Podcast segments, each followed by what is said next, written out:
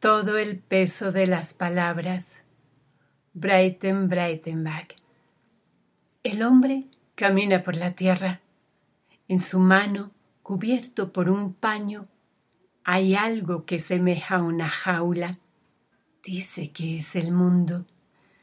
De vez en cuando, hacia la tarde, se sienta donde el viento aún fulgura, y entonces es como si algo se moviera y se meciera, como un sol en hundimiento bajo el trapo.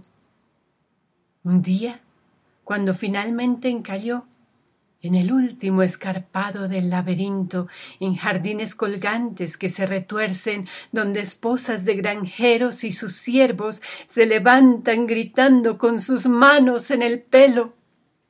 Él quitó el paño.